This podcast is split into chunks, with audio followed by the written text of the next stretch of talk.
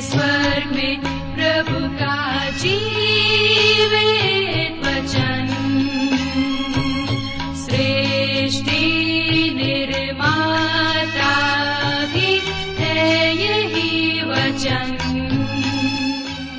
नमस्कार श्रोताओ, बाइबल अध्ययन कार्यक्रम सत्य वचन में आप सभी का हार्दिक अभिनंदन करते हैं। श्रोताओ, जैसा कि आपको मालूम है कि इन दिनों हम पवित्र शास्त्र बाइबल के नए नियम में से फिलिपियो नामक पत्री का विस्तार पूर्वक अध्ययन कर रहे हैं और हमें पूरा विश्वास है कि इस अध्ययन से आपको आध्यात्मिक लाभ मिल रहा है। तो आइए, आज के इस बाइबल अध्ययन में हम सम्मिलित हों। मन की तैयारी के लिए सुनते हैं एक मधुर संगीत रचना। गाते जाओ मिलकर प्यारे यीशु के गुणगान। गाते जाओ मिलकर प्यारे यीशु के गुणगान। हो, गाते जाओ मिलकर प्यारे यीशु के गुणगान। गाते जाओ मिलकर प्यारे यीशु के गुणगान। भजन करो सब उसके, वो है सबसे अधिक महान। भजन करो सब उसके, वो है सबसे अधिक महान। गाते जाओ मिलकर प्यारे यीशु के गुणगान। गाते जाओ मिलकर प्यारे यीशु के गुणगान। ओ, गाते जाओ मिलकर प्यारे यीशु के गुणगान। गाते जाओ मिलकर प्यारे यीशु के गुणगान।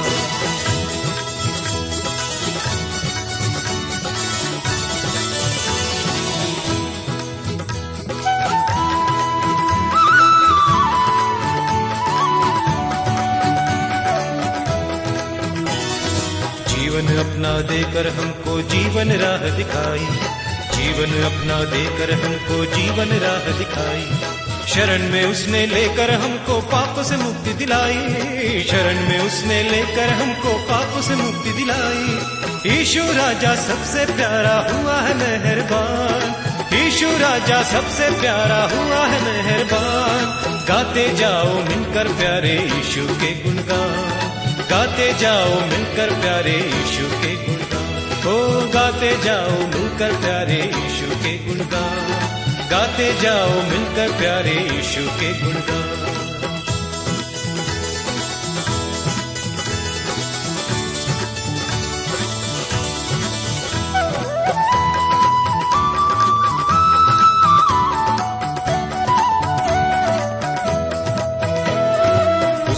महिमा उसकी भक्ति जीवन की है भलाई।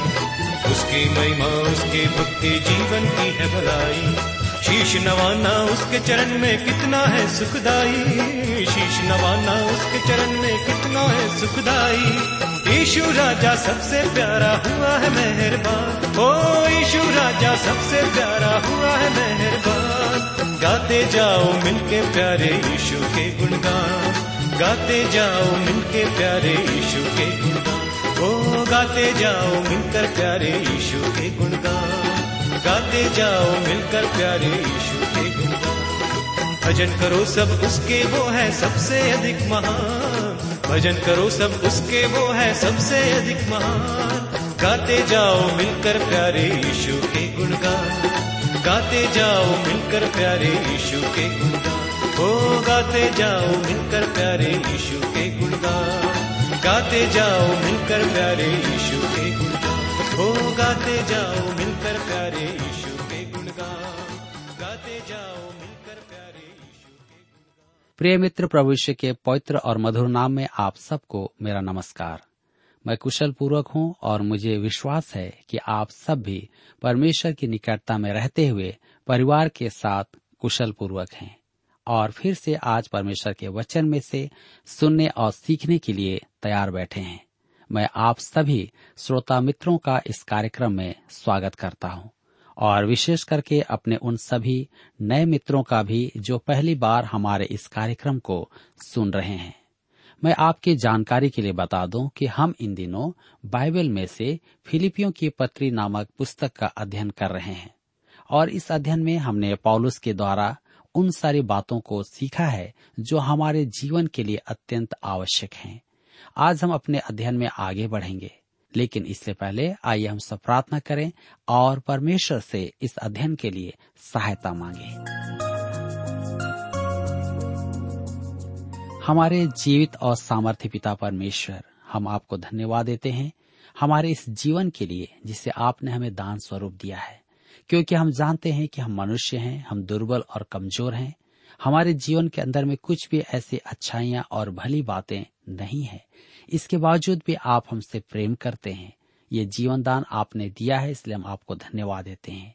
आज जब हम आपके वचन में से अध्ययन करना चाहते हैं, मनन चिंतन करना चाहते हैं, सीखना चाहते हैं, हमारी प्रार्थना है कि हमारे प्रत्येक श्रोता भाई बहनों को आप अपनी बुद्धि, ज्ञान और समझ प्रदान कीजिए, ताकि हर एक जो आपके वचन को सुनता है, अपने जीवन में आशीषों को प्राप्त कर सके। यदि कोई बीमार है, निराश है, चिंतित है, परेशान है, अपने पारिवारिक जीवन में उलझा हुआ है, या किसी प्रकार के दबाव और तनाव में है, पिताजी, आप उन्हें छुटकारा प्रदान करें, अपनी शांति प्रदान करें, ताकि हर एक जीवन इस बात को समझ सके कि आप सबसे प्रेम करते हैं। आप उनकी चिंता करते हैं। हाँ प्रभु, आज के इस दिन में आप हमारे साथ हो। प्रार्थना यीशु के नाम से मांगते हैं। आमीन।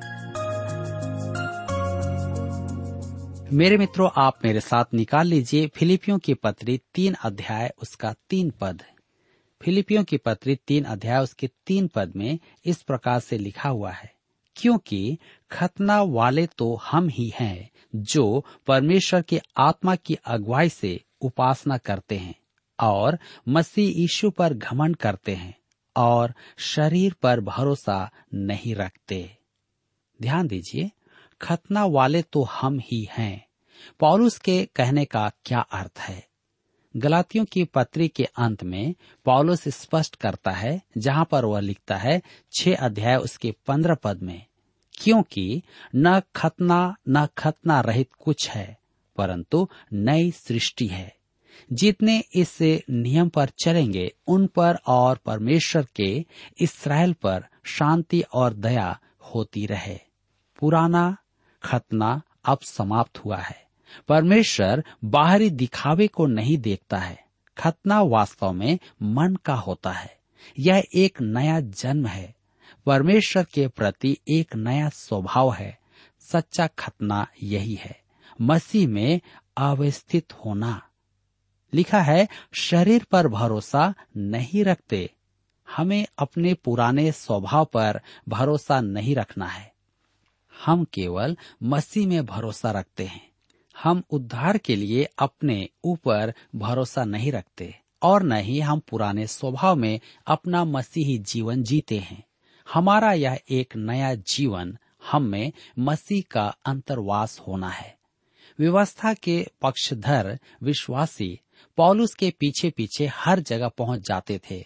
वे विश्वासियों से कहते थे, हम जानते हैं कि भाई पौलुस कहता है कि हमें देह पर भरोसा नहीं रखना है, अर्थात हमें प्रथाओं पर नहीं चलना है और न ही बलिदान चढ़ाने हैं। व्यवस्था हमारा उद्धार नहीं कर सकती। वह उचित ही कहता है, क्योंकि उसके पास है ही क्या कि वह गर्व करे। उसकी यहूदी पृष्ठभूमि भी हमारे जैसी नहीं है। वह यह सब इसलिए कहता है कि वह अज्ञानी है और व्यवस्था पालन में खरा नहीं उतरा है। यही कारण है कि उसे शारीरिक अभ्यासों पर भरोसा नहीं है। अब पॉलुस उनकी इस बात का क्या उत्तर देता है? तो आइए हम पढ़ें फिलिपियों की पत्री तीन अध्याय उसके चार पद में लिखा हुआ है। पर मैं तो शरीर पर भी भरोसा रख सकता हूँ, यदि किसी और को शरीर पर भरोसा रखने का विचार हो तो मैं उससे भी बढ़कर रख सकता हूँ। पॉलुस कहता है, यदि किसी और को शरीर पर भरोसा रखने का हो तो मैं उससे भी बढ़कर रख सकता हूँ। ध्यान दीजिए, आठवें दिन मेरा खतना हुआ। इसराइल के वंश और विन्यामिन के गोत्र का हूँ। इब्रानियों का इब्रानी हूँ। व्यवस्था के विषय में यदि कहो तो फरीसी हूँ। वह किसी भी यहूदी से अपनी तुलना करके दिखा सकता था कि वह किसी भी प्रकार उससे कम नहीं है।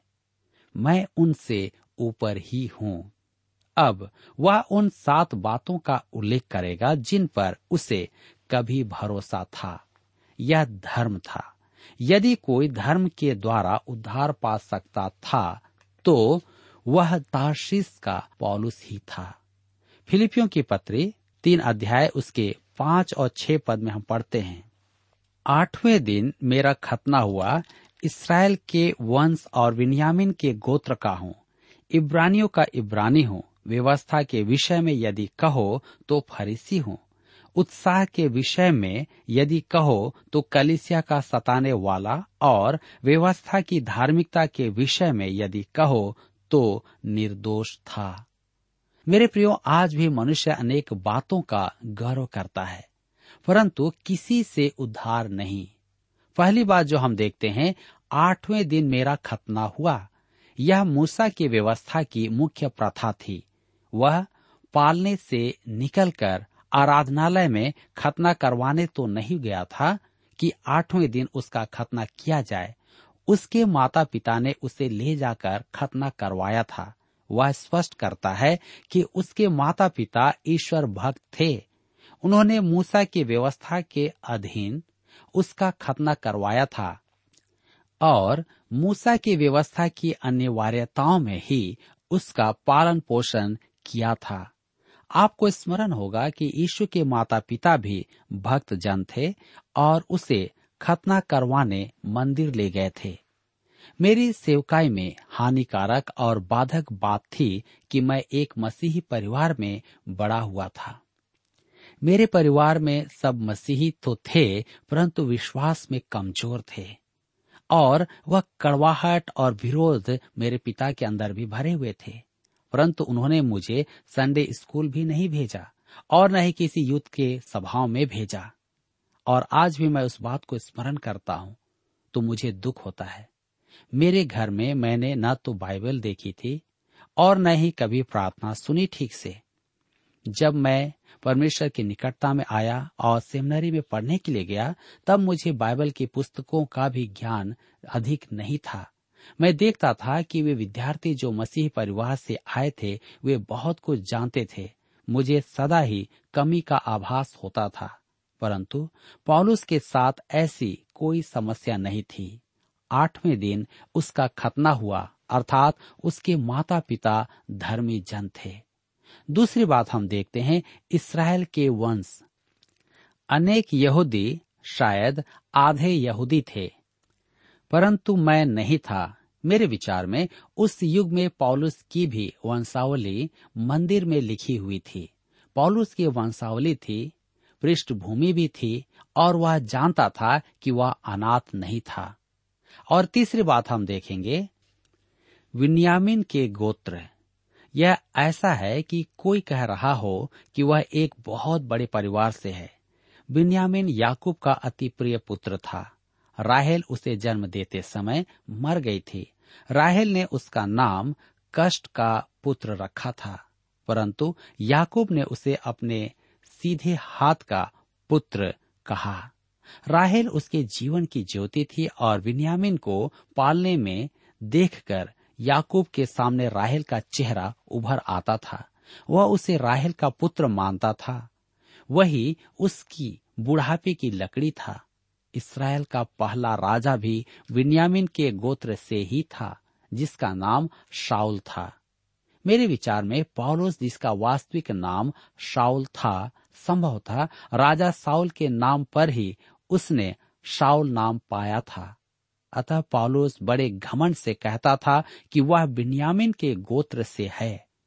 मेरे प्रियो, यदि हम कहें कि मेरा पिता पादरी है या मेरा पिता परमेश्वर के वचन के लिए खड़ा होता था तो उससे हमें लाभ होता है, परंतु हानि भी होती है। कुछ लोग कहते हैं कि मैं इस कलिसिया में ही बड़ा हुआ हूँ। मेरे पिताजी ने इस आराधनालय की नींव डाली है और एक खिड़की पर तो उसका नाम भी लिखा हुआ है। इस कारण मैं इस कलिसिया को नहीं छोड़ सकता।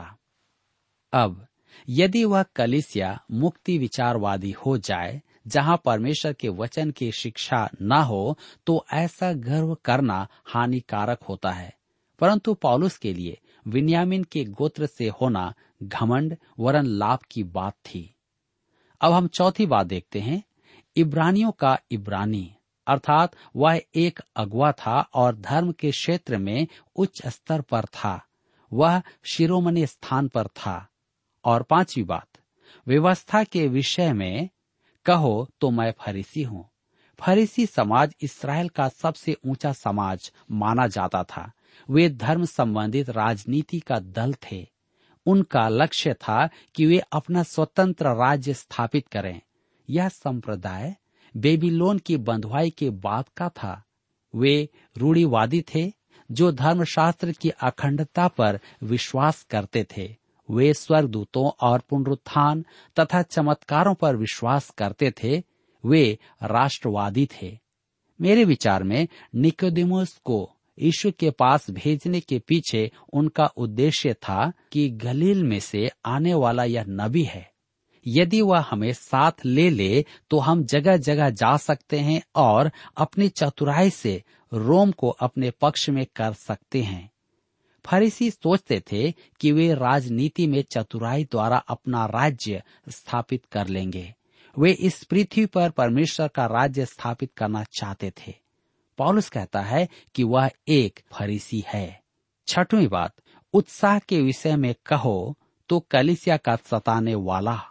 पौलुस सोचता था कि कलिसिया का अंत करना परमेश्वर की इच्छा थी।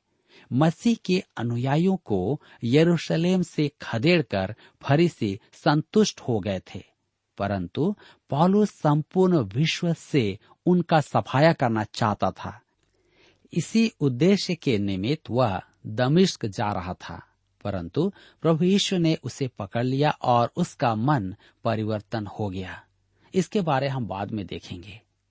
सातवीं बात हम देखेंगे, व्यवस्था की धार्मिकता के विषय में यदि कहो तो निर्दोष था। यहाँ एक बात ध्यान दे कि वह अपने आप को निष्पाप या सिद्ध नहीं कहता है। वह कहता है कि वह निर्दोष था। रोमियो की पत्र सात अध्याय उसके सात पद में पॉलुस हमें अपनी कहानी सुनाता है। बिना व्यवस्था के मैं पाप को नहीं पहचानता। व्यवस्था यदि न कहती कि लालच मत कर तो मैं लालच को न जानता। जी हाँ पॉलुस पाप रहित सिद्धता का दावा नहीं कर रहा था। आज्ञा ने उस पर पाप प्रकट किया। अब, यदि आप चोरी न करने की आज्ञा तोड़ते हैं तो आप वहाँ अपनी उंगलियों के चिन्ह छोड़ देते हैं। इसी प्रकार हत्या करना है। आपके हाथों पर अपराध की बात छप जाएगी। वे विचार भी छिपा नहीं रहता है। आप लालच कर सकते हैं और आपसे अधिक चतुर अन्य कोई न होगा। यदि पौलुस हमें यह न बताता तो हम सोचते कि वह निष्पाप था, सिद्ध था, परंतु वह स्पष्ट कहता है कि वह नहीं था। वह कहता है कि व्यवस्था उसके लिए दंड का कारण हुई।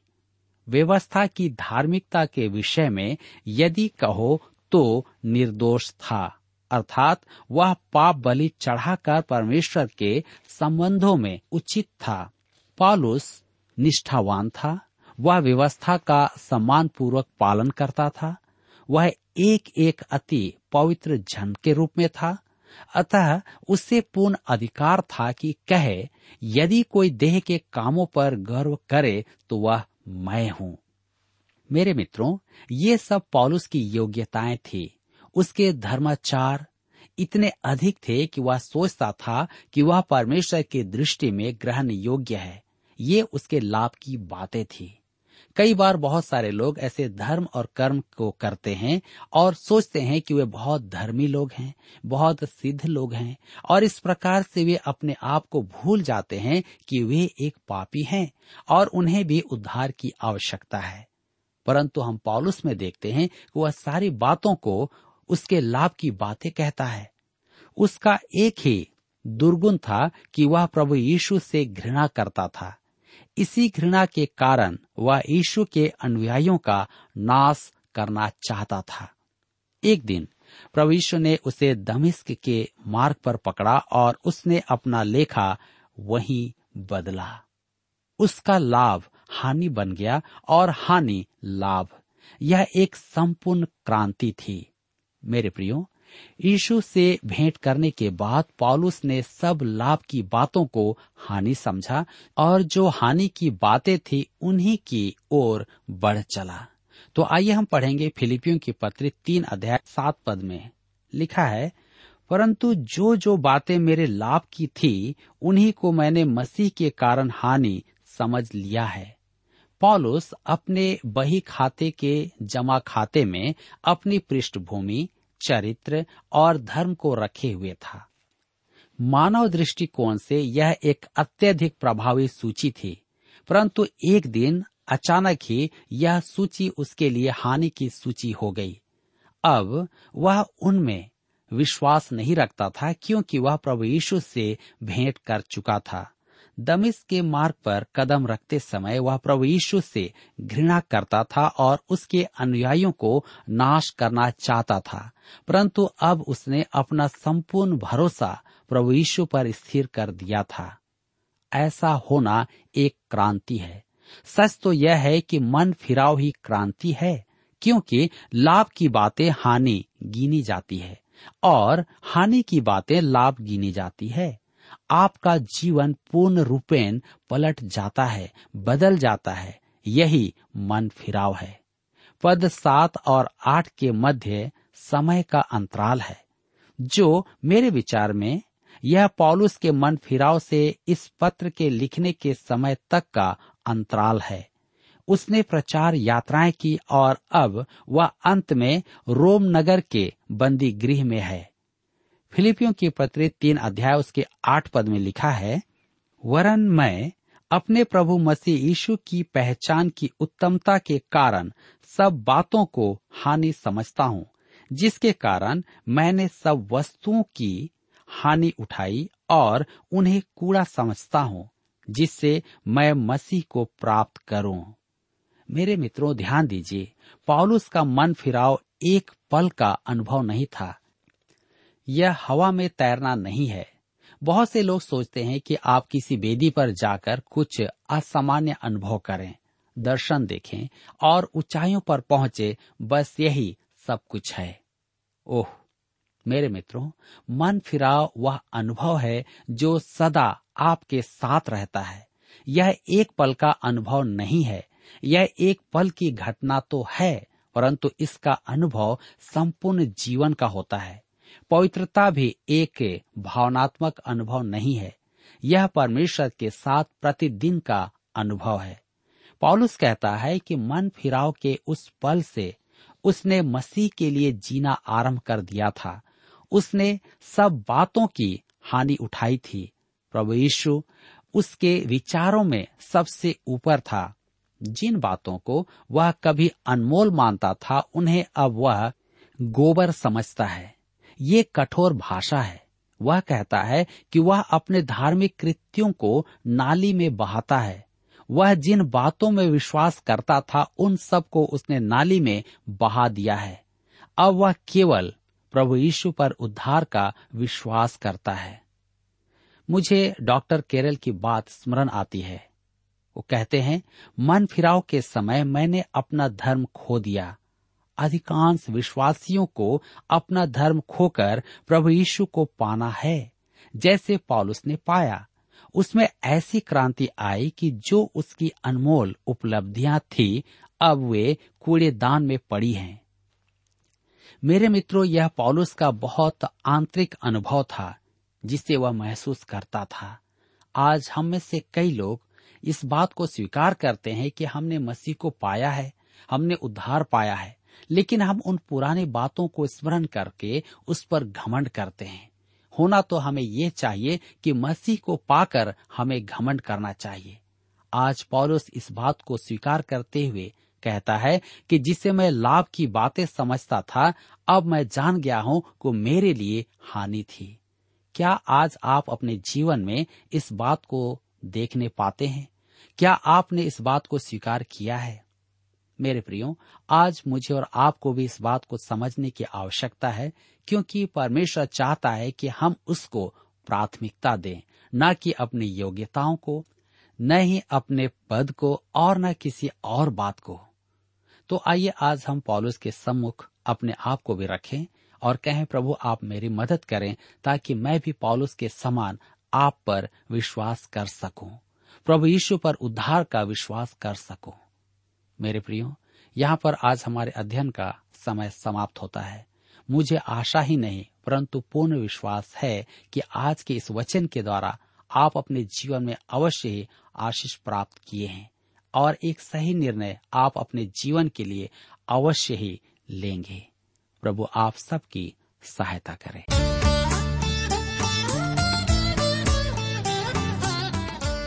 प्रिय श्रोताओ अभी आप सुन रहे थे बाइबल अध्ययन कार्यक्रम सत्य वचन हम आशा करते हैं कि आज के इस कार्यक्रम से आपको आत्मिक लाभ मिला होगा। यदि आप परमेश्वर के बारे में और अधिक जानना चाहते हैं तो हमारे पास नया नियम एवं पवित्र शास्त्र बाइबल उपलब्ध है। इन्हें प्राप्त करने के लिए आप हमें इस पते पर लिख सकते हैं। कार्यक्रम Satya Vachan T W R post box number चार तीन एक शून्य, नई दिल्ली, एक एक शून्य शून्य एक नौ। पता एक बार फिर सुन लीजिए। कार्यक्रम Satya Vachan T W R post box number four three one zero New Delhi one one zero zero one nine और हाँ श्रोताओ, याद रखें कि पत्र लिखते समय आपका नाम और पता साफ़ साफ़ लिखा होना चाहिए। इसके अलावा आप हमसे टेलीफोन के माध्यम से भी बातचीत कर सकते हैं, जिसमें हमारे काउंसलर या सलाहकार आपको सलाह देंगे। तो नोट कीजिए हमारा मोबाइल नंबर नौ नौ पाँच आठ आठ दो शून्य चार एक चार। याद रखें, double nine five eight eight two zero four one four. और हमारा दूसरा नंबर है zero nine six five one four double three three nine seven. याद रहे, शून्य नौ छ पाँच एक चार तीन तीन तीन नौ सात। इसके अलावा आप हमसे ईमेल के द्वारा भी संपर्क कर सकते हैं। हमारा ईमेल आईडी है Hindi T T B at T W R dot I N Hindi T T B at T W R dot I N और अब इसी के साथ हमारे कार्यक्रम का समय यहीं पर समाप्त होता है। अगले कार्यक्रम में आपसे फिर मुलाकात होगी। तब तक के लिए हमें आज्ञा दीजिए। नमस्कार। तेरी कोशिशों के बदले क्या बता तुझे मिला है तेरी कोशिशों के बदले। क्या बता तुझे मिला है? ज़िंदगी खुशी से भर दे। कोई ऐसा सिलसिला है, तुझे कुछ न दे सकेगा। तेरे भाग्य का सितारा तुझे कुछ ना दे सकेगा। तेरे भाग्य का सितारा सिर्फ़ एक नज़र उठा के देख ले, लहू की धारा तेरे पास भूल सकेंगे। ही मसीह के द्वारा तेरे पास भूल सकेंगे। आज ही मसीह के द्वारा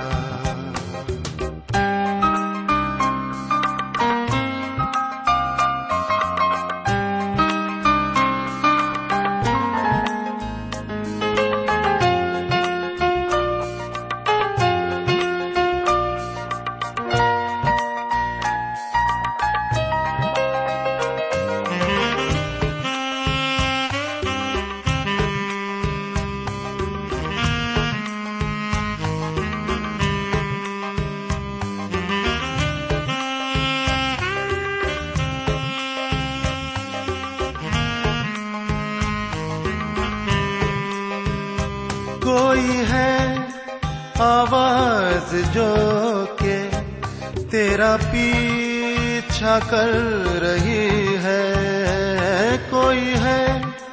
आवाज़ जो के तेरा पीछा कर रही है है तेरा मसीहा जिससे तेरी रूह डर